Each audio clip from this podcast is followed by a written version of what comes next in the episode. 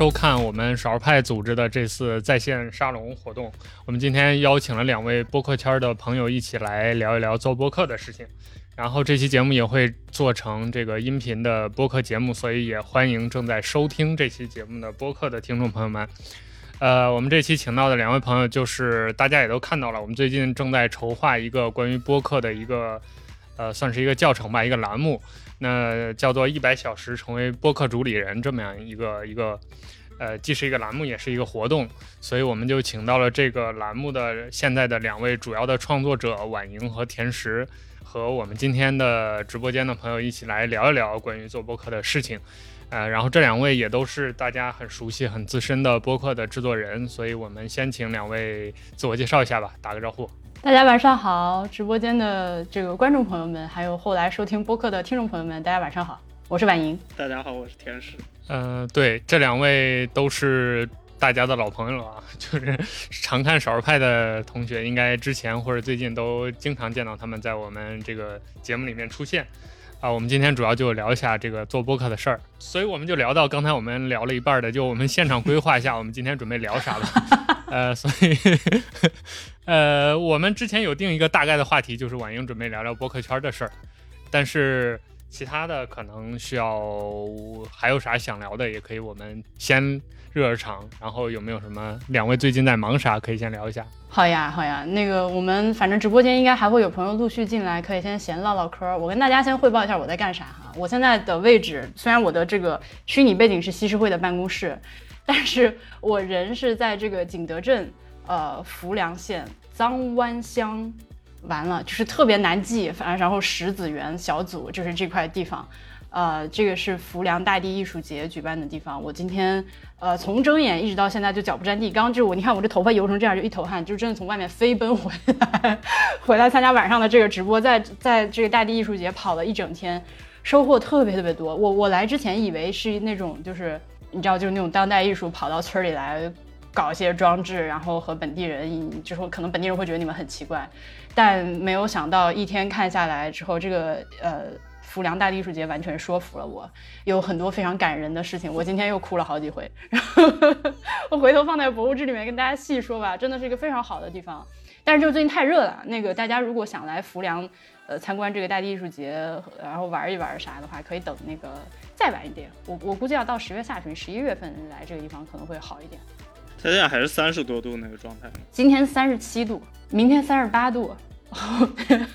我感觉上海已经就是。就已经变成持续二十多度的这个状态了。对啊，南京也是，南京也是。我我呃，出发之前一看天气预报说这边三十七八度，我真的不想来。呃，还好那个最后呃，就是一边收拾行李，一边我心里在还在在纠结嘛，因为反正也是开车来，也不需要赶火车，就说不来就能不来的那种状态。呃，但最后想想已经答应了人家，就硬着头皮来了。还好来了，因为真的有很多很多收获，这地方特别好。在聊这个的时候，我突然想到了一个跟我们这个。栏目特别有关系的一个话题，就是你们两位，就除了咱们这局要传的这个搁了两年的教程之外，之前有没有想法，或者是有没有一些行动做播客教程这件事儿？因为比如说零碎的参加播客活动被人问，这肯定每个人都被问了一千两百多遍了。但就除此之外，有没有系统的输出的一些想法？想法那肯定是有的，想法，但是想法这种东西是不作数的。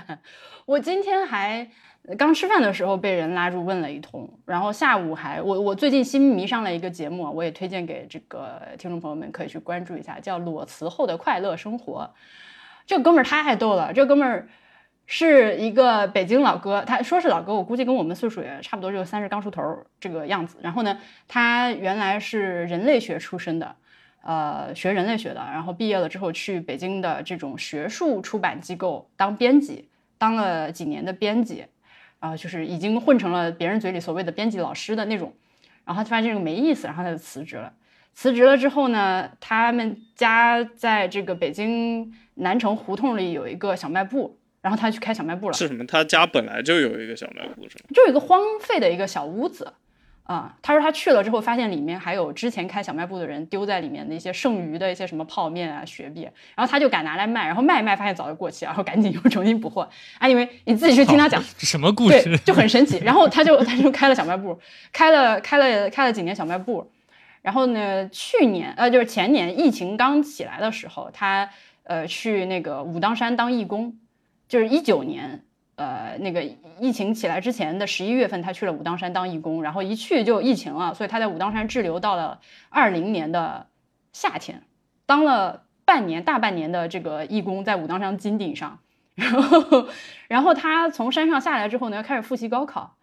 今年参加了高考，嗯，对哦，成人高考，成人高考，然后他，对对对，然后他考上了北京的一个医学的大学去学中医。就总之是一个非常非常神奇的老哥。我我没有看他照片啊，但他自我描述自己是一个那种头已经秃了，但是胡子巨大的一个大哥。然后他的播客呢是在呃，我我觉得他的播客已经可以到了我们回头做播客教程的时候拿来做例子的一个节目，因为他属于那种天才型选手。呃，首先你听我讲他这个人生故事，你就是已经很想去听了，对吧？他这种很多奇奇怪怪的经历，然后呢，他又很能说，呃，他是那种呃一麦克风一开，我今天我后来我因为觉得他真的做的很好嘛，然后我就去加了他的微信，我就问他，他说他从来不剪辑，就是一条过，完全不剪辑，他用的就是小宇宙 Studio，啊、就是在小宇宙后台直接对着手机说，然后说完了就发，不做任何的处理。这种，然后他中间他没有口癖，他也不打磕巴，他也不需要停顿，他什么都没有，从头到尾就是一个小时，而且他又内容又这么的丰富，这种天才型的选手是可见就是可遇不可求的神奇人物。所以，如果我们到时候来看我们这个播客教程的这个这个听众朋友们、观众朋友们是这个路数的话，那你确实不需要学什么，你可能就是学一些最最基础的东西，然后一个手机你就可以做所有的东西了啊。他他他之前在那个节目里面还说说，哎呀，我这个节目是不是太粗糙了啊？我要不要加个片头啊，搞个音乐啊？呃，或者我要不要画个封面？然后你看评论区全都是 no no no no no，你现在这样就很好。我一直跟他说，你千万别弄那些花里胡哨的东西啊！啊，大哥，你这个现在属于天然去雕式的这种这么这么好的状态，非常难得。哎，我我说到哪儿？说到这儿了。对对就，你看我，然后我今天加了他的那个微信之后，我就呃跟他说，因为有很多听众朋友反映他的那个录音声太小，呃，节目声太小了之类的，我就说，那你这个事情是可以靠你后期稍微进行一些改善的，你把音量标准化做一做。对，像像这种就是属于我，如果我们这个教程就是回头做出来了之后，就非常适合给大哥发一份。大哥你你看看，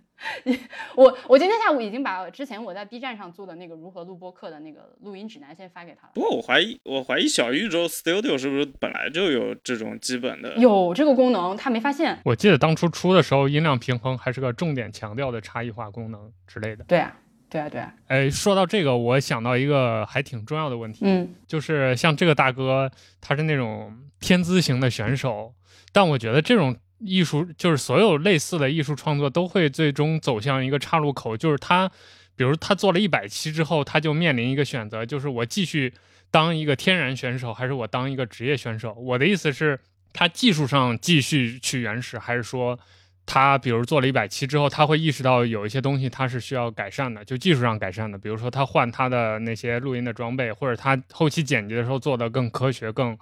更、更、更条理、更流水线化。我觉得就所有的艺术创作其实都会面临这样一个问题。然后前两天我看朱峰老师在那个极客上还发了一个话题，我觉得跟这个也是相关的，就是大概意思是说，他认为，呃，现在播客同质化，就是能在这里面走出来的那些选手，更应该是那些就是类似于刚才那个大哥那种原生态选手。嗯就是我们之前一直在吐槽这个行业，呃，大家聊的都差不多，然后形式都差不多，就理论上应该是高手在民间，就能打破这个规则的人应该是那些原始的人。但后来他发现，其实一直在播客这个领域创新的，可能反而是那些机构，什么声声东击西啊、JustPod 呀，他们在不断的尝试新东西。就我对这个事情有一个观察，就是我是科学派的，就我认为，当你走到那个岔路口的时候，你是最终要走向职业选手那条路，你才能在所谓的艺术上或者在创作上有更高的就所谓的天花板吧，能达到那个更高的层级的那么一个。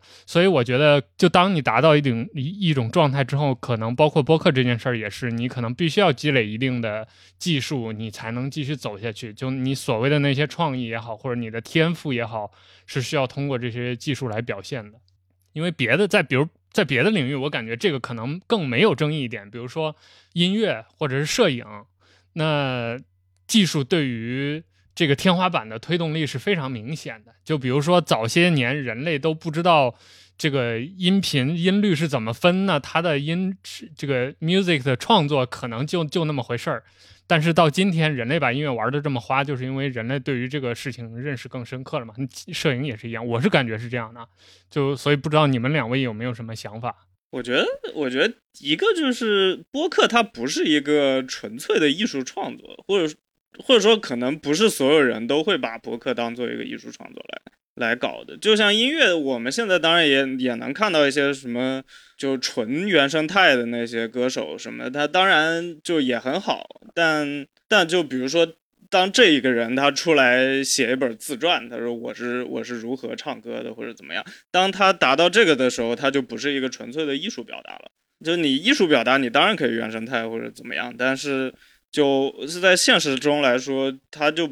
播客我觉得特别明显吧，就你录播客，你讲话，那你当然可以原生态了。就也有天赋好的，也有天赋不好的。但是，就比如说你要把播客你要分发吧，对吧？你要把播客你要写 show note，你要把它发给你的听众，那你这些步骤它就是一个它就是一个行活吧？我觉得，就你必然是会带来这种，除非你说有一个很欣赏你的经纪人，他帮你搞定一切。那你可以，你确实什么都不需要管，但就大部分人来说，可能就不可能，对不对？独立创作者更不可能。那我觉得就必然会考虑到这种了。我第一反应是我跟尼克的想法不太一样。我觉得如果你，呃，足够天才型选手的话，这些都不重要。就是如果你真的，比如说像我说的那个大哥那样，他特别逗，他不是讲武当山的修仙生活嘛？他就是对着自己日记本说，他一天的日记能说五十分钟。然后他记了二百多天，然后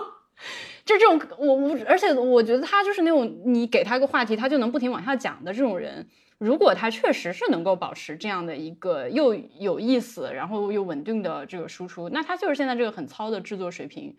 没有问题。它它更到天天荒地老，我都会愿意听的。那个，而且我觉得播客还有一个点是，如果说你真的是一个。有你的独特性和不特不可替代性的一个节目的话，你坚持做了一段时间，或者不用坚持这个词啊，你就是持续的做了一段时间之后，呃，你会有自己的这个被黏住的听众的，那大家就会愿意跟着你一起走，你做什么都可以，除非说是你，呃，我知道尼克说的那种东西是你想要自己在精进，是吧？但是我觉得呢，精进这件事情不是一个必需品，而且。呃，像我这种比较比较比较没有上进心的人，我也不追求这个东西。你你你，如果说是想要就是追求最后做出来的东西有一些制作感的话，呃，一方面确实是要能努努力，但另一方面它也确实是在慢慢的偏离原来的这种天然去雕饰的状态。所以我觉得对我来说不是一个大问题。呃，我还是你这个人有意思，你说话有意思是在我觉得是最重要的。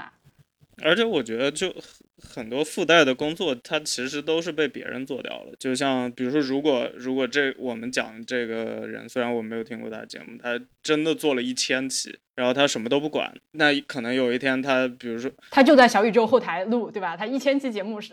然后小宇宙 编辑他自然会跟你说啊，你这节目做很好，我帮你做个特辑，或者我帮你整理一下，就是把主题整理一下什么的。就这，因为现在就工业化的好处就是这些事情你可以很简单分包给别人嘛。就你可你确实可以不需要，如果你足够优秀的话，自然会有别人来给你做。但不代表那些工作就不存在嘛，对吧？这我们我们能看到这些节目，就代表这些节目它呃这些工作它肯定是有人做，但具体是谁来做，这个我觉得就看情况。就我能想到这个问题，还有一个原因就是上次我们录那个给我们这个这个栏目的内测同学讲课的时候，婉莹有提到窦文涛嘛，然后我就想到，其实你比如说像窦文涛那样，他做锵锵，他可能他这个节目好像做了十年还是多少，就非常非常久，二十年，二十年，对对对，二十年。所以我感觉在这个过程当中，可能比如说你的表达欲或者你天然的就是你天赋的那部分，能支撑你做三年或者五年，但技术可以帮你做到。十年或者二十年，你看我我是怎么理解窦文涛这个事儿的？我觉得他的十十几年、将近二十年做锵锵，都属于天赋支撑的阶段。他后面离就是锵锵停播了之后，他沉寂了，也不能说沉寂吧，休息了一段时间之后去做圆桌派，这个是属于呃，我觉得就是制作上显然要比锵锵三人行费劲很多。圆桌派和这个什么锵锵行天下，就是属于强制作型的节目。锵锵三人行就是。电视节目 equivalent 里面的这种什么小卖部的生活，就它的那个制作成本之低，就是一个绿幕，然后三个人开始唠。我我觉得他就是靠窦文涛自己这个。对对，我想说的其实是这样一点，就是你比如说锵锵每次请，就或者任何人吧，就我们做这种对谈的节目。就我们在座的这几位应该都有这种感受，就有些嘉宾是你天然就跟他有那种连接，你就能跟他聊下去的。但有些嘉宾是需要你 push 他才能聊下去，是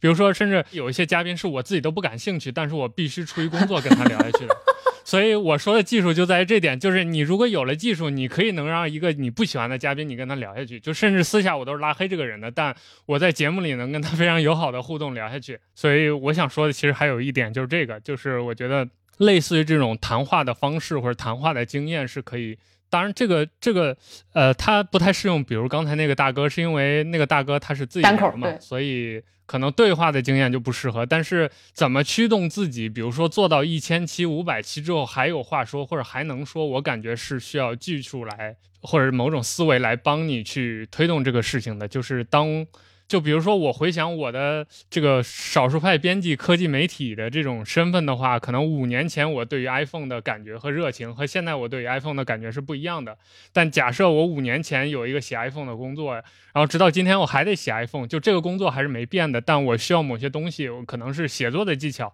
来让我推动我把写 iPhone 这件事儿完成，我感觉播客或许也会有这样的东西，就或者说它这个东西一定存在吧，只是说我们在讨论的是它占的比例和重要性的。我觉得这恰恰是它变得不是纯粹艺术创作的那一步，就就纯粹你如果纯粹是艺术创作的话，你是不需要说我做到一千期我还不得不把它做下去的，因为那你没有灵感你就不做了嘛，对吧？但只有当把你当它。当做一个工作或者一个所谓事业的时候，你就你才会有个除了你自己主观的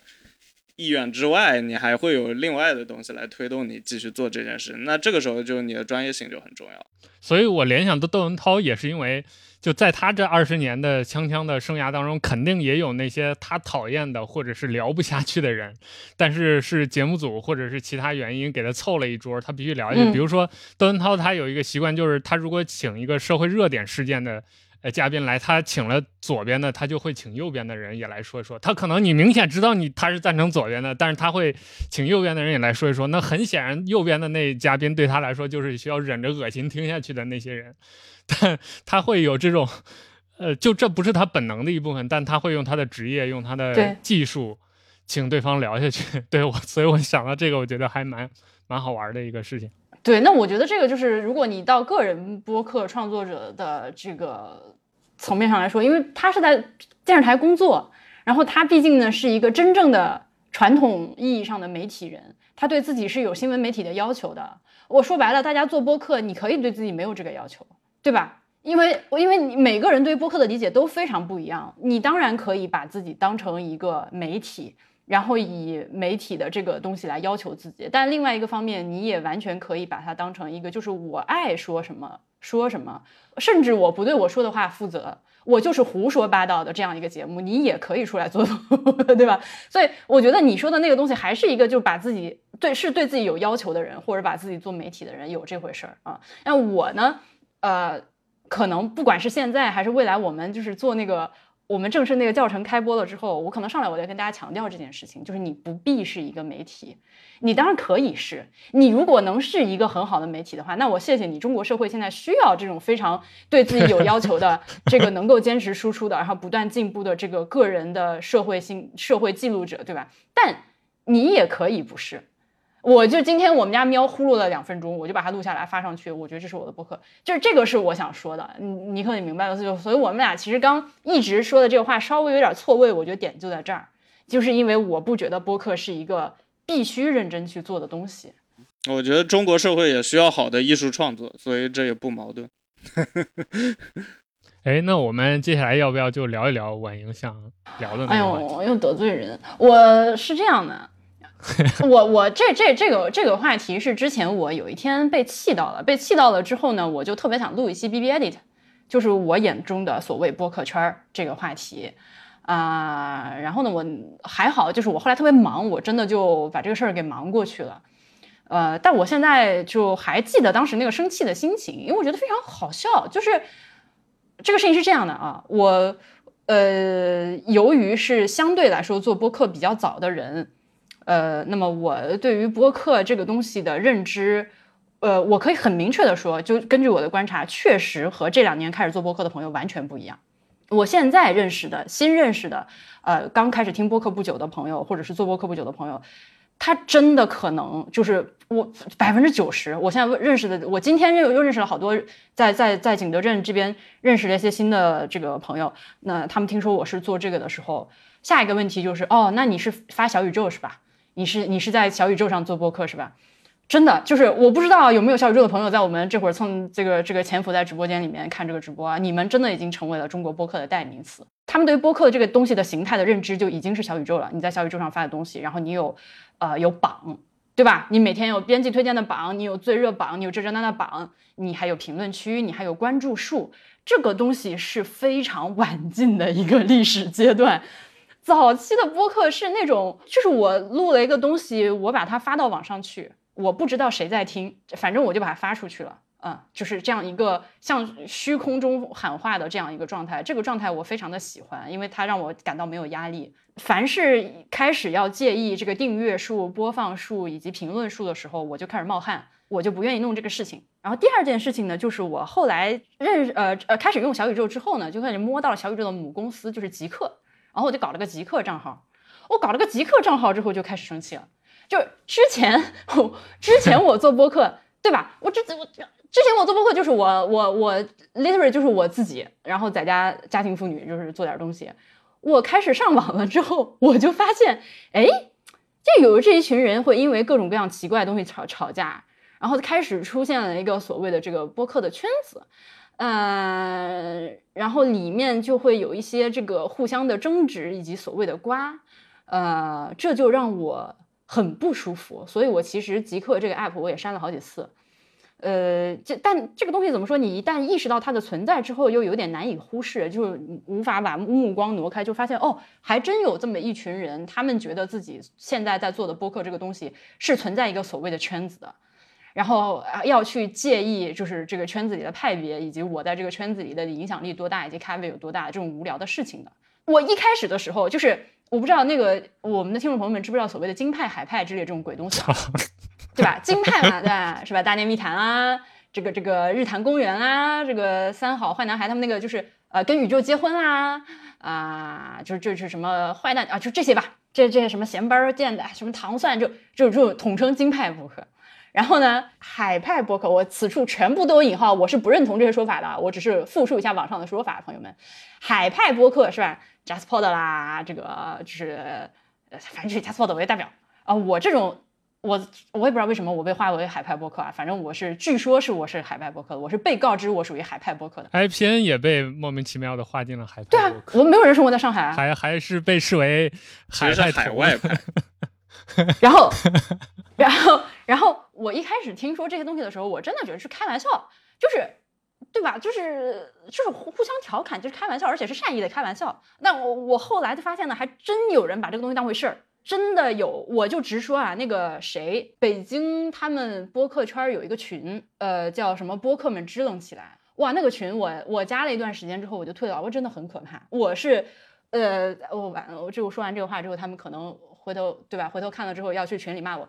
他们是啥？为什么要报这种可怕的团儿？就是我们能不能就是对自己的个体性认知再强一点？你要做一个节目，你就做你自己的事情，你可以交朋友。Of course，我现在人生中就是可以说百分之百的朋友都是靠播客认识的。尼克、甜食，包括我先生，全都是我今天来浮梁也是因为我播做了播客，他们喊我来这个地方来，就是这个你没有问题，你只要是抱着一个交朋友的心，你和你就是你看得上谁的播客，然后你就友好的去跟他交流。你对他的节目有任何的意见建议，你就友好的跟他提。那如果是你瞧不上的播客，你就默默的拉黑，你也没有必要去公开的骂人家，你也没有必要去黑人家之类的，对吧？就是就是和你人生中做其他任何事情一样，呃，有你自己的朋友就好了。但是你一定要画一个所谓的这个圈，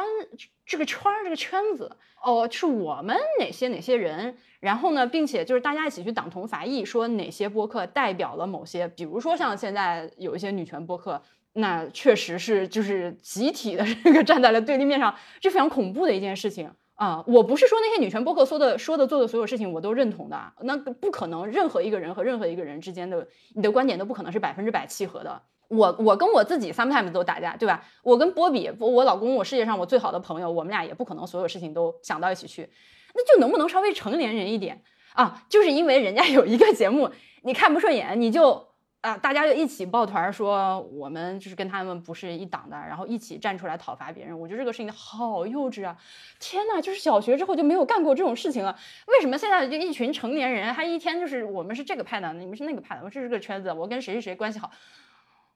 ？Give me a break！真的，我在我上网之前我没有发现有这件事情，后来我开始上网，我上极客，我发现哦，你们这些人是真的在搞这种事情哦！哎呦，救命啊！啊，对，所以我我今天已经这个情绪比当时要稳定很多了。嗯，要我那个被人气到的时候，我是还好当时没有录 B B edit，不然的话我会比今天骂的更狠。我我觉得这个这个这个类似的这种行为真的非常愚蠢。呃，就是就是我我我我我在我有时候在节目里面说点什么，或者或者我在极客上说点什么的时候，比如说。那个我发了我的小号 B B Edit 发了一期节目，叫那个什么，就是反对高光反对高光混剪那期节目。我跟你们说啊，我我前两天还看了一下后台，那期节目的播放量也就是个五千而已，时至今日它的播放量都没有超过五千。就说这么一个屁节目，我这么一个屁，就是有那么一会儿想法说了几句话，哦呀，你们就吵架吵成那个样子。然后有一些朋友，有一些我的听众朋友们啊，就是来这个，我觉得是人家错爱我，就是说，哎呀，这说明你影响力很大。No no no no no no no no，我不会因为你们跟我说这种话，我就相信我自己影响大，我心里有数，好吗？我看我的播放量就知道了，我一共这个节目到现在也就也就五千个播放量在后台，我有个屁的影响力啊！好，但我估计有很多人在极客上就因为这件事情吵架，追着我不放，阴阳怪气我。好，还有自己发动态，有有些有些男的女的都有啊，在那边阴阳怪气的人，他可能也确实没有听我说的是什么，他根本没有理解我反对这件事情的逻辑，他只是看到我说了这样一句话，他就觉得我在攻击他。我天地良心啊，我真的是，你以为你是谁啊？首先我 I'm nobody，对吧？我这个节目发出来之后，我就 like I said，一共就是五千个五千个播放。此外呢，就是我也没有把你放在眼里，你的这个节目我一秒钟都没有听过。我在网上说了句话，你就觉得我在攻击你，是不是有点过于幼稚？类似这种东西啊，我就啊，朋友们啊，就大家都做自己吧。你不喜欢我，你就拉黑我好吗？哎，但但我觉得婉莹说这个事情很代表，就是当下我们舆论或者是大家，我不知道网络线下大家是怎样的，至少线上我看到的大家呈现这个状态，就是大家很乐于。以标签和这个画圈儿来框定自己。你比如说，你打开某一个陌生人的 Twitter 或者极客账号，他会，呃，给自己打 tag 打一长串儿，他以这个来标示自己的身份。那我觉得，其实就像你刚才说的，你面对虚空开了一枪，然后有人就在对面倒地这种状态，其实就是就是一种很典型的。打标签儿，然后就是自己把自己给自己画圈的这么这么一种状态嘛？对，我觉得像我说我你你你让我再多喷两句，就是在这个极客上自动中枪的人啊，就是我根本就是没有把他放在心里的这种人。我想我录那个节目的时候根本没有想到他一秒钟的这种人，他觉得我在说他这种人。一来是他把自己当回事儿了，二来就是也怎么就你可以理解吗？就是其中还有一些我以前觉得挺不错的人，就是我觉得你是 OK 的，你别的都挺好的，你你只是这个节目里面有个高光混剪而已。那这个代表我对你的全盘否认吗？不是的。我我我觉得这种事情，我居然到今天还我不敢相信。我今作为一个成年人，我还和其他成年人强调以及解释这件事情，我觉得这个事情非常的愚蠢。是，确实这样。对，但你刚才提到了一点啊，也是我想接下来跟你们两位讨论的，就是你们会不会觉得有这种现象，就大家有这种就流量化的现象，或者粉丝化的现象，或者抱团化的现象，是播客这件事情。听的人多了，玩的人多了，或者所谓变大了、变好了的某种标志呢？你比如说少数派就会，呃，我不知道其他同事啊，反正我和熟悉的同事会开这种玩笑。就以前少数派是真的少数派，就是看的人非常少，然后钻技术的那帮人，所以评论区你不管写什么文章，首页发什么文章都非常的和谐，就大家要么是讨论技术，要么就即使跟你有 battle 也是那种技术层面的 battle，但是。这两年少儿派的这个读者群体明显扩大了，然后选题也扩大了之后，就会看到就是那种骂街的莫名其妙，他他妈看三行，然后底下就开始骂的那种人出现了，然后就会跟朋友开玩笑说，这说明少儿派大了或者读者多了，因为就是莫名其妙的人开始进来了。从某种程度上，我会认为这是一个行业变大的标志，就是那些路人，所谓的路人粉混进来，他可能都不知道你之前语境上下文咋回事儿。就然后来了，就听了你的一句话或者一个片段，然后他就只凭自己的感觉，然后开始倒过来喷你啊，或者觉得愤怒啊等等。所以你们两位会不会觉得这是一种，就它是一个评判标志吗？或者在你们的观察来说，结合其他元素，比如说，我觉得是一个标志吧。但在不在意这个，这可能是这可能是你的选择。我只能说，就你你如果不想看的话，你是可以不看的。因为 我觉得社会环境就是这样吧，就像刚才说给自己打一大堆标签，我觉得就是就是因为网上就就每一个人都觉得网上奇奇怪怪的人太多了，虽然他自己有可能在某些时刻也会被别人当成网上奇奇怪怪的人，然后大家就觉得哎呀。社交好累，为什么我动不动就会碰到傻逼？所以就先给自己打一堆标签，说你要是符合，那你我们来交流；你要是嗯看这个就不爽了，你就别来看我了。然后不过我觉得这个跟就是给别人打标签其实好，其实我我个人觉得不是同一回事儿。就是给别人分类这个这个行为是免不了，就这在任何行业都有。就比如说很多那个乐队，对吧？你如果跟他说哦，你是一个。比如说什么融合了布鲁斯的爵士乐队吧，他通常都是会不高兴。他说：“你不要用这种东西来定义我，对吧？” 但但大家都还是会用这个，就我觉得一方面是商业考量吧，另一另一方面你确实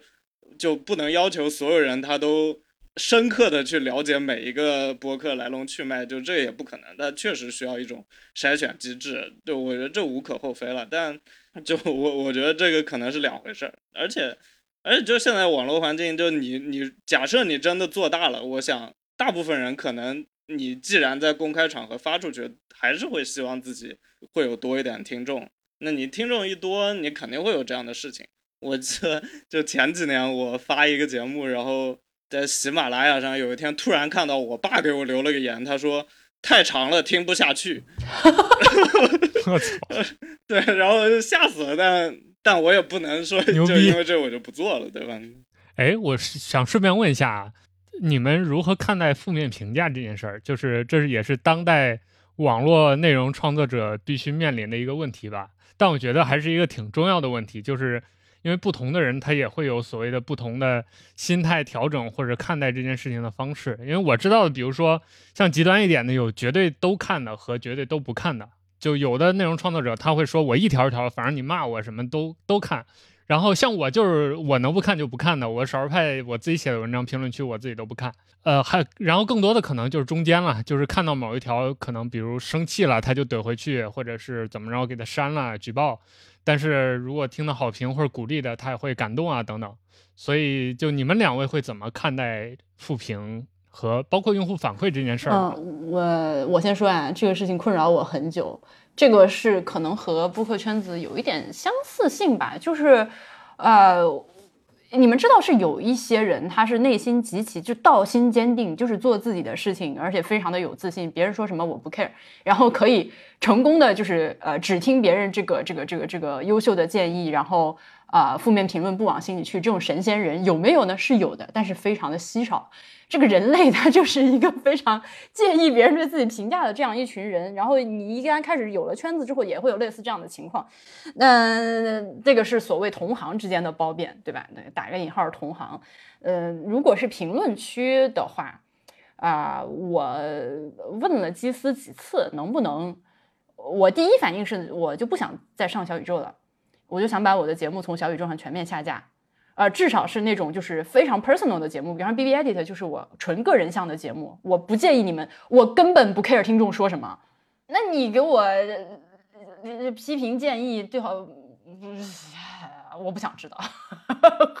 而他反而会给我带来很大的压力。我看了之后，呃，虽然说虽然说确实是有一些，呃，这这应该说应该说啊，我这摸着良心说话，是绝大部分的听众。的评论都是非常友善的，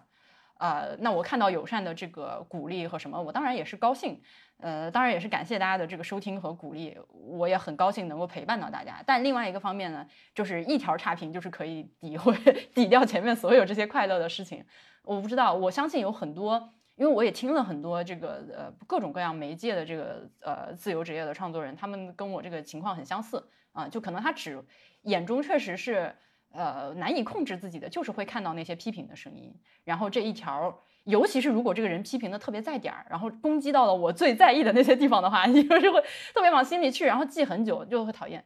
所以，我其实我就我就跟基斯说，咱能不能把这个是吧，这个评论区给关了，或者是怎么样？那现在这个事儿呢，还我不确定能不能做到啊。就如果说不行的话，可能将来在下一次我被气到的时候，我就把这个自己所有节目从小宇宙上下来。对，因为他会理，他会真实的影响到我。我是真的把这个东西，嗯，或者换句话说啊，如果说，呃，你是一个媒体化，就是机构化的运营的一个播客节目，或者说是任何的媒体的节目，你做出来这个节目，你是以一个运营媒体的心态在做。你一旦有了这个心理建设，你就能比我这种人更好的面对差评，因为你知道自己做的是一个工作。然后呢，你能够更加淡定的去面对肯定会有的各种各样的这个这个这个差评和一些波动的东西，呃，尤其是你要有同事啊，比如说举个例子，我和甜食还有默默我们一起做蒙台茶丽这个节目嘛，我就发现这个节目如果有一些差评的话，我也会生气，但我不会 take it 那么 personally，因为我们是几个人共担这样一个节目的制作，呃的这个压力以及面对评论的这个东西的。呃，那这样会好很多。大家你可以幻想，如果你是一个公司化运营的播客节目的话，你就更加有这种感受。虽然面对那种特别不讲理的差评，你也会难受，但你至少有同事，大家可以一起骂呀，对吧？你看这今天又有那傻逼来，原来是因为这个。对，那如果是你一个纯个人的节目，你就是所有的差评就是冲着你自己来的，它就是 personal 的攻击，所以所以要很考验，很考验你自己面对差评的这个心理素质。啊，我是不太行的，对。然后之前早年间还没有小宇宙的时候，没有评论区的时候，那个时候如果有人对我的节目有意见或者怎么样的话，他会通过邮件的方式来跟我沟通。那你会发现，一个人如果说到了这种一对一的发邮件的时候，他就会谨慎非常多了，他就会真正的组织自己的语言来讲我。具对你具体有哪些不满？你到底哪里说错了之类的？这种时候我是会收到一些比较高质量的反馈的。但有了评论区之后，呃，这个是绝对是老生常谈的问题了，我不用多说，大家一定是理解的。就躲在匿名后面的人，他任何的发言和批评都是非常随意和轻易，他会攻击你的。这个这个这个没有办法。我觉得呢，呃，我们作为这个个人的播客创作者，或者说是任何自媒体的创作者的话，你有呃必要保护自己的心理健康。如果觉得这个东西对自己的影响真的非常大的话，你要采取一些措施来保护自己。比如说，你把评论区关了，或者说你把这个小宇宙卸了，你还是可以在小宇宙上更新，但你就别看，对吧？但这个是很难的，这个我必须承认。如果它不存在，就是不生不灭，you know，就是，但是它一旦存在了之后，哪怕你把这个 app 卸载了，你心里还会想，今天有没有傻逼骂我？有没有新的傻逼？我要不要再把小宇宙下回来看一下，看看有没有钱，对吧？它一旦有了之后，你就会有这种压力。所以，我我我自己是没有什么很好的办法解决这件事情的。我只能说，acknowledge 到，呃，就是共同受到这件事情困扰的朋友们啊，呃，这个这个你不是一个人，大家 一起在面对着这种这个信息纷杂的社会，这种评论过于轻易给大家带来的压力。我只能说，你作为一个播客的创作者，到后面尤其是听众略微多一些了之后，开始出现奇怪的人，你要想办法保护自己啊。其中把自己的节目从某些你不想让它出现在的平台上下架是一个很好的办法啊。确实你会损失一些听众的这个这个收听量，但是。呃，我个人认为，如果说你不是特别要依靠这个播客有这个经济压力赚钱的话，那么你的这个心理健康是更重要的。我现在的节目在小宇宙上的播放量大概是，嗯，不一定，嗯，基本上是，呃，五分之一的五分之一到三分之一的这个 B B Edit 是五分之一到三分之一，然后博物志的话大概是可能有十分之一的样子是在小宇宙上，所以其实我觉得。呃，如果有必要的话，我完全可以牺牲掉这一块儿。不过我估计你这个情况在今天的博客里面应该算少数，就今天的中文博客，嗯，对对对，呃，那我觉得我完全可以把，如果有必要的话，我可以把小宇宙牺牲掉。虽然我，呃，就是很喜欢小宇宙，然后我也有很多在小宇宙工作的朋友，我觉得他们也是真正想把播客做好的。但它既然是一个有这个社区互动性的一个产品，它必然就会有这种东西，它必然就会有榜。呃，对我刚刚忘了说榜这件事情。Oh my god！你们等我一下，我要骂一下榜这件事情。播客圈子就愚蠢，对吧？另外，我还有一个就是，你要把自己当成人啊，呃，你不要把自己和别的东西绑成一起，成一个圈子。这是第一。第二就是你自己的成就是不是一定要靠上某个某个东西的榜单来决定？因为我看到有很多做播客的人就很搞笑，你知道吧？他一天到晚在骂。哪个哪个平台，这个平台不好，那个平台不好，这个平台偏心，又是推荐那些哪个哪个节目就不推荐我们，对吧？哎呀，这个平台不行，反正就是变着花儿说。但是偶尔有一天他的节目上了首页或者上了什么榜之后，哇，截图发朋友圈、发极客、发微博，感谢祭司，感谢小宇宙。真的，我看到的时候，大哥大姐，你们能不能自洽一点？就是说，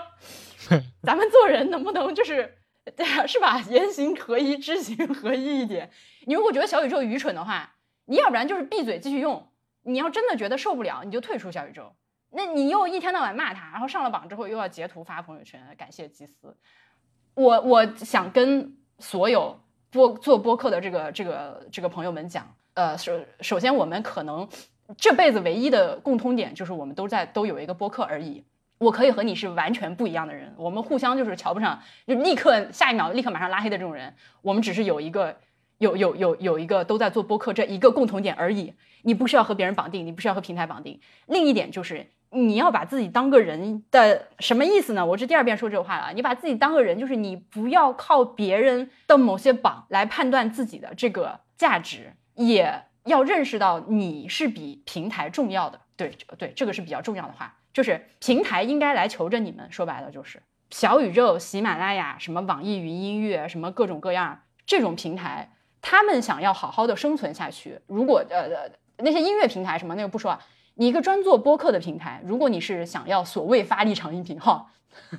想要做播客的话，那么你这个平台就是应该呃想办法去维护好自己这个播客创作者的客群这个关系，尽量的创作一个。呃，尽量的营造一个好的社区氛围，然后有这个好的这个播客的制作和分发的工具提供给这个播客主们，让大家吸引更多的人来你的来来你的这个平台上创作内容、发布内容，然后在你这个平台上产生流量、产生互动。这个是我觉得应该是这样的一个逻辑，就是我们做播客的这些播客主是甲方，平台是乙方。我刚说的这些小宇宙、喜马拉雅、什么网易云音乐、蜻蜓、荔枝这些什么听听乱七八糟，他们应该有乙方的觉悟。明白吗？就是你不要因为乙方把你的节目推到了那个榜上，你就觉得谢谢乙方爸爸，奇怪吗？你自己听听这个话，就是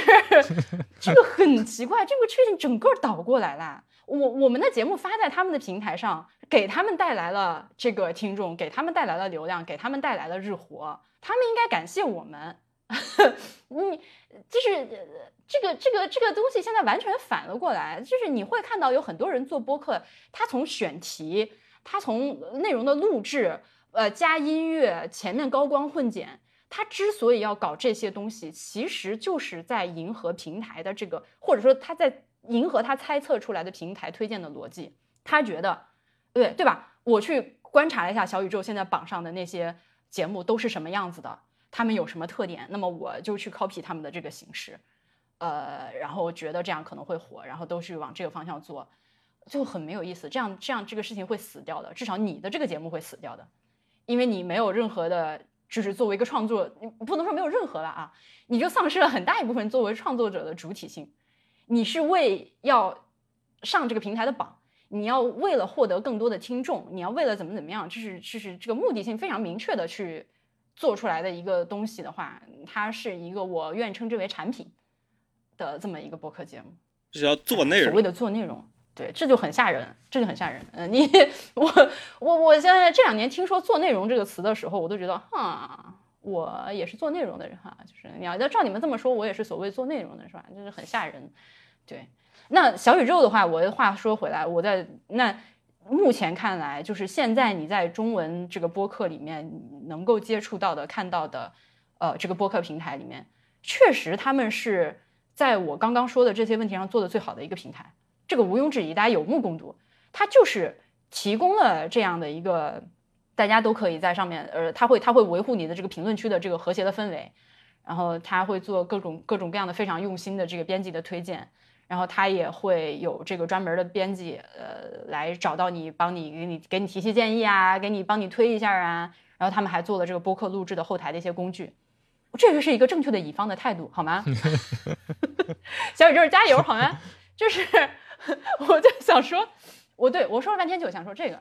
大家不要把上榜，你 OK，你上了榜，我包括我自己的这个这个这个这个节目的这个简介里面。我也会跟别人说，我做的《博物志》《哈利波特》《蒙台莎利》这三档节目都是苹果年度精选啊，都不是那种，因为你知道苹果它年度发一个榜，它是其实分很多很多 category 对吧？但它最精华的那个前面的那个部分，那个是十个播客啊，然后后面分很多各种各样的分类榜。那咱哥们儿做的这不是姐们儿做的这三个播客都上过那个前十个的那个榜，哎，我觉得这个事情。我是还是与有荣焉的，我是，尤其是我给那个从来没有听过我的节目的，呃，这个陌生的朋友，我我确实是得厚着脸皮跟人家说我有些什么成就的话，那我会把这件事情拿出来讲，因为苹果的这个编辑手动选出来的十个榜，十只有十个播客的这个榜，在我心里它是有一定的含金量，那我愿意拿出来讲。你要说我理不理解，我当然理解。我自己的博物志如果上了小宇宙首页的话，我也会态度不那么卑微的高兴一下。明白我意思吗？对你受到了别人的认可啊，然后他推了首页，确实会就当期节目的播放量会有一些提升，那是快乐的。但是你你快乐归快乐，我就是说你不要把自己弄得太卑微，就这。我觉得我觉得我在这个问题上没什么发言权，因为我自己的节目好像就还没有到这个阶段。就刚才说怎么样怎么样，就显得你大了，但我还没有到这个大的阶段就。基本上我自己的节目都是属于个位数的那个个位数评论，所以就我目前没有这个困扰，就哪怕我每个都看，它也没几条。但你经常，比如幕后你会剪一些大了的节目，你作为这个幕后主使，你去看这些前台的评论，你会有什么感觉吗？对啊，我我我呃，那就这就是像刚才婉莹说的，就是说，当你不是你不是创作者本人，你是一个。就相当于，比如我我是做后期的，对吧？我看别人评论，那我就还好嘛。就，对这个我倒没怎么碰到过。就是他说哇，这期节目剪的好差，谁剪？我我剪，我觉得如果我真的看到这样的节目、这样的评论的话，我应该也会很难过。但目前还好，而且就可能说，如果你是做幕后工作，你真看到有人在在那边价值实际的内容，你可能还会就你其实。因为这内容又不是我做的，那我可能还会要哈哈，资本家被骂了，对吧？就这个其实还好。当然，呃，我不是说我现在甲方我的合作非常愉快，我就大家都是朋友，就可能就，所以我我觉得我对这个我对这个方面就你没见我聊，就我没啥好聊的，我还没到这个阶段吧。但我我觉得就前就婉莹最开始说的那个，其实我觉得是一个特别行之有效的方法，就。从那个从 IPN 时代，其实大家就在用这个方法，就是每个人他能接受的正面和负面评论的量其实都不一样嘛。但最有效就是你去控制反馈的渠道。就因为我我记得我印象还挺深的，就是 IPN 当时像李瑞他最早他其实也有微博账号之类的嘛，就每个节目他都有微博，但他都是不开评论的。哦，就是对对对对对对，然后就是如果你要反馈，你就写邮件。那直接骂街的那些人，他是一般是不会去写邮件来直接骂街的，他就懒得写了。所以你就能保证说，如果你把你把这个反馈的门槛设的比较高的话，你即使你收到负面的评论呢，一般来说也是相对来说有点价值的负面评论，就不太会说呃专门写个邮件来骂你，就除非你辱华了或者怎么。而且我我觉得就是从那个从创作者的角度来讲，这个其实还是蛮容易控制的。你知道吗，甜食？我觉得你说的这件事情是现在有很多人他没有意识到他有这个权利，他有这个选择去控制，一就是因为大家嗯，对于所谓所谓的这个自媒体有一个非常呃已经形成一套的这个印象，我觉得大家会默认你，就默认你做一个，就你默认做内容，你就要运营社群，你运营社群你就得对，就就我我我之前就我认识的有人，就我有一个节目吧，就他一开始是就只现在有很多纯小宇宙节目，就是他是没有公开的 RSS，然后我就建议我就建议他们说，你们可以放到那个泛用客户端上，反正就也不费劲嘛，就你把 RSS 挂上去就可以了。然后对方就说：“啊，那这泛用型客户端这个社群怎么运营？就就因为小宇宙的话，你你是可以 somehow 管理一下那个评论区的嘛？哦，我觉得这是一个特别有趣的一个矛盾。就本质上来说，大家想做社群要粉丝，他就是一个是要反馈，再一个就是他要所谓的流量嘛。就不管他主观上是是不是这样想，他会觉得他。他他可能虚无的那个最高理想就是变现，就不管他这个节目做的怎么样或者能不能变现，他觉得他有一个群，他就有一个所谓的根据地，他就知道他的听众具体在哪里，在说什么，给他什么样的反馈，或者就或者就有一种朴素的说，我做的东西，我想让更多人看到的这样的想法，我觉得也这很可以理解。嗯，对，那个人是谁，他那微信群五百个，他就知道他那听众就活活戳戳的在那里那五百个，但我觉得恰好。反就是一个，不管是残酷的现实，还是一个反例，就是说，我们做播客这件事儿，你要不要所谓的变现，或者要不要所谓的流量，是一个非常值得考虑或者需要谨慎做抉择的一个事情，因为它能直接影响你的创作的很多的东西。比如说，像那个前面举那个大哥那个例子，他就是自己完全自己讲。他的初衷就是自我表达嘛，那他其实本质上他做的一个就是没有流量的节目，虽然有可能他会最后很多人喜欢，然后事实上有很多流量，但他的初衷不是一个我要做社群，我要笼络一帮人，然后我有一个什么品牌的一件事情。但是我跟你说啊，特别有意思，这个大哥现在已经有两个第二个微信群，快加满了，因为因为这个大哥他是似乎在豆瓣上是挺红的一个人。所以，我因为我平常不怎么用豆瓣儿，所以我之前不了解他。结果没有发现，呃，没有想到的是，我发现他节目好玩，我推荐给我很多朋友之后，他们都说，哦，我之前在豆瓣上就关注他。那我觉得他虽然节目是这样一个范儿的，但他还挺有运营自己社区的这个意愿的。呃，他每期节目里面都有这个，是吧？咱们行话叫 call of action，他每期节目里面都会喊大家来加群。所以，哎，你会觉得是吧？有点意外，就还是他他会，对于有些人来说，可能这个事情他已经非常的，就是自动化，对吧？我既然做了个播客，那我必须得有。对，我说完了，我打岔完毕。啊，对，就是就还是这就这么一回事儿，就是其实它原本是一个需要慎重。考虑的事情，因为运营社群是需要占很多时间、很多精力的。然后，呃，这个社群这个东西还很容易尴尬，很容易吵架。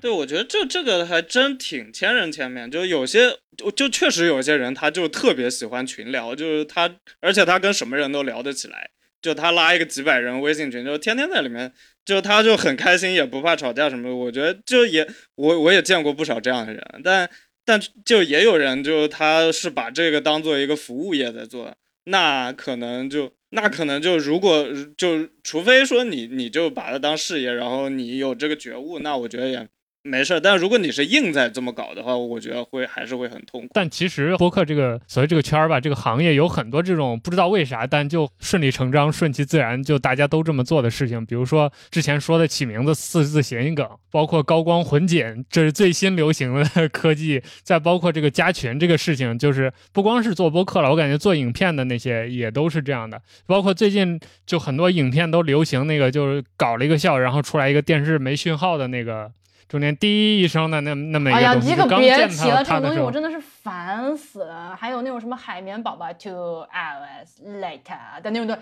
哦，哎，那个东西是十几年前 Casey Neistat 就有用的东西啊，你们能不能学点新鲜的，动动自己的脑子，搞点新东西出来好不好？这真的是连特效都要学人家，我真的是。我觉得就这个这个东西可能就说起来又是老生常谈，可能这个就是因为你如果在大家都用泛用型的那个时候，其实是。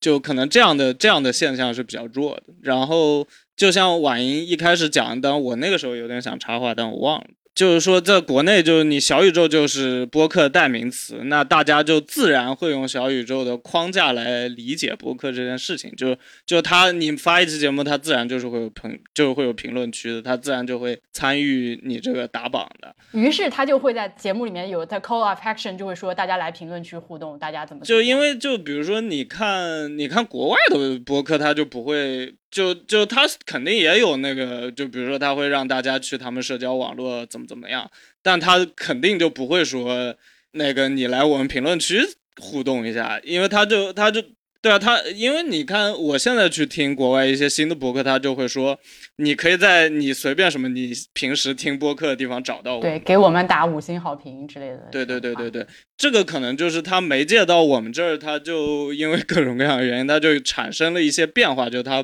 不不太不太是一个基于 RSS 的东西，所以它这个形态就不一样，然后就会带来，就这个说实话，你要去想一个类似的东西还挺难的。就比如说，你看书或者电影，它就不会这样跟平台高度绑定。就你，你比如说你写了本书，你可能会说，哎，你们到豆瓣上去给我个好评，但你不会直接说你你在在评论就在你书里面写一句话，说在评论区下面 留下你的回复，对吧？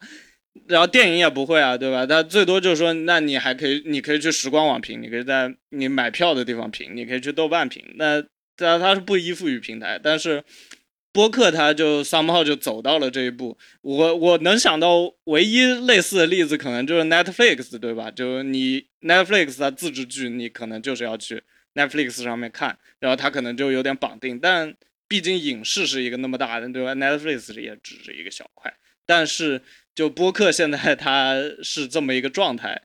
可能我们也没有什么好办法，但就我觉得，就还是需要提醒大家，就播客它虽然现在是这么一个状态，但它其实还是有很多别的方法的。对，现在有很多做播客的朋友呢，我我我觉得可有可能是说，假使小宇宙死了之后，就 就是。你知道，它毕竟你一个平台运营下去是有很多很多的这个因素的，也有可能说将来出出于不管说是呃生意做不下去了，或者是是其他的原因，某一个某一个平台运营不下去，这个在中国都是非常非常正常的事情。我我觉得是这可能是有点近所谓的近科幻状态你的一种幻想啊，大家可以一起来脑洞一下，如果说小宇宙挂了，今天 like 明天敲敲木头，基斯我祝你长命百岁，小宇宙万寿无疆，好吗？咱就是说万一。明天小宇宙挂了，好，会发生什么事情？就是，哎，其实刚才婉莹在讲，还有包括田师说完，我刚才就一直想说一件事情，就我觉得之前我们播客这个呃媒介这种创作形式和比如说现在流行的呃视频媒介相比，有一个很好的一个优势，就是我们有退路，那个退路就是 I S S，就是你再跟哪个平台不对付，你最终是可以退到 RSS。这一步就很弱的这种状态去分发你的内容，你可以，而且 RSS 的好处是你跟，呃，你的听众是保持连接，就他一旦定上了，你俩就勾起来了。但我感觉就是可能很多原生的这种小宇宙的播客创作者是意识不到这个东西的，就包括我们，它其实很危险。对对对，就在之前探讨这个，比如说播客这这些相关话题的时候，我们这一代老一代革命家总会跟跟后辈 强调，就是说这个 RSS 它是呃代表了播客的某种什么什么的东西，但是大家可能总是很难理解，就其实道理也就这么简单，就比如说。呃，一个影片创作者，他如果不传 YouTube、不传 B 站的话，作为一个中文的影片创作者，他等于就无无以为继了。他不可能自己建一个 blog 自己去，他要么就只能百度网盘了。对对对，他不可能靠这个。但是我们播客就可以靠这个，因为我们没有影片那么重，我们的托管成本没有那么高。对，所以这是一个还挺有意思的一个东西。对，所以当我现在有新的朋友，其实我今天也给那个开小卖部的那个道长老哥，我跟他说了，我问了一下他 host 在哪里，因为我发现他在自己的节目里面，呃，反复的去说一句话，就说，哎呀，上次说什么什么就没过审，或者因为他会讲一些就是在武当山上道教的一些生活嘛，他说他就说，哎呀，我说这个算宗教，对，说说这个算不算传教啊？会不会不过审啊？他他会讲这些话，然后我就问他，我说你现在 host 在哪里？你想不想搞一个网站，就很像是推销。我想说，你要不要放到什么 Fireside、Top Talk 这这种地方啊？但是老哥后来说，听说要花钱，他就不了。但是，对，但是我就想说，如果你有同样的困扰，你会担心自己的节目发出去之后会被平台扼住喉咙，呃，因为哪句话不合平台的这个审核标准，你就上不了架，或者之前的节目被下架的话，那你现在是有这样一个。有非常明确的一条道路放在你面前，你就是有自己的 RSS 就完事儿了。而且我不是鼓励你违法犯罪，大家一定要遵纪守法，好吗？千万不要在节目节目里面说一些不该说的话。但是话又说回来，你你你，我们每个人的标准，我就是我们，我觉得我们作为正常公民的这个这个这个标准和平台的标准又是不一样的。因为平台它是平台是会层层加码的，而且它是会以它自。他是会以他自身的利益为最优先的。我你你我们大家每个人，你只要是在网上说话，其实心里都是有一把尺的。你不可能说对自己毫无审查，对吧？那你作为一个负责任的成年人，你可以对自己的话负责任的话，那你就弄自己的 RSS，这样的话你就再不怕别人删你的东西、审核你的东西。你这种自由、健康、快乐的状态，哦。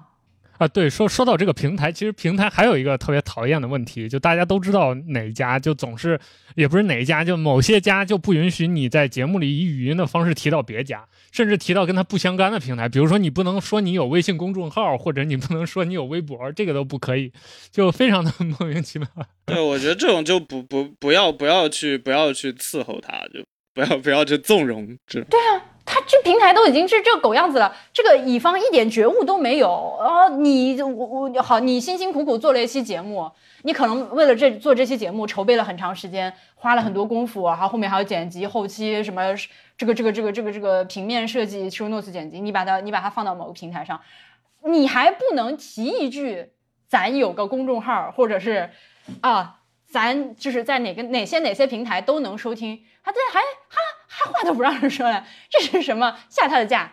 你不要让平台来下你的架好吗？你要下这个平台的架。而且就具体的这个 case 来说，又不是说它是什么中国最大播客平台。你觉得要苹果这么干，我还可以理解大家困扰一下，但对吧？有意思的是，苹果反而是在这个事情上管的最少的。就他真的是除了违法犯罪你不能聊之外，你随便他甚至都不管你宗教那些。这就是为什么。直到现在，在我心中含金量最高的榜还是苹果编辑榜。不过，当然，就我我觉得，这这个跟另一个就是之前不是大家老是在说，就不要再吵说什么是播客，什么不是播客。就我们刚才讲一通，并不是说你不用 RSS 你就不是播客了。对，就是说，只是说，就这条路它一直到今天还是大家都在用，就还是有它的道理的。而且，就它是确实可以给你。作为创作者带来更多的好处的，而且我发现英文世界这种情况更多一点。就比如说你搜一个特别冷僻的一个不知道是啥，然后你就是很容易搜到一个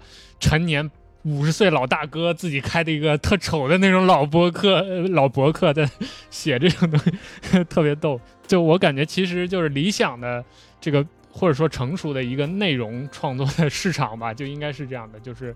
就或者说大家在评判播客的时候，可能理想的就是那真的就是自己闷声一个人，我爱写啥。对，而且那种那种评论区都是大家都是写小作文，就各个在那边，然后都跟写信似的，就一开始说您好。然后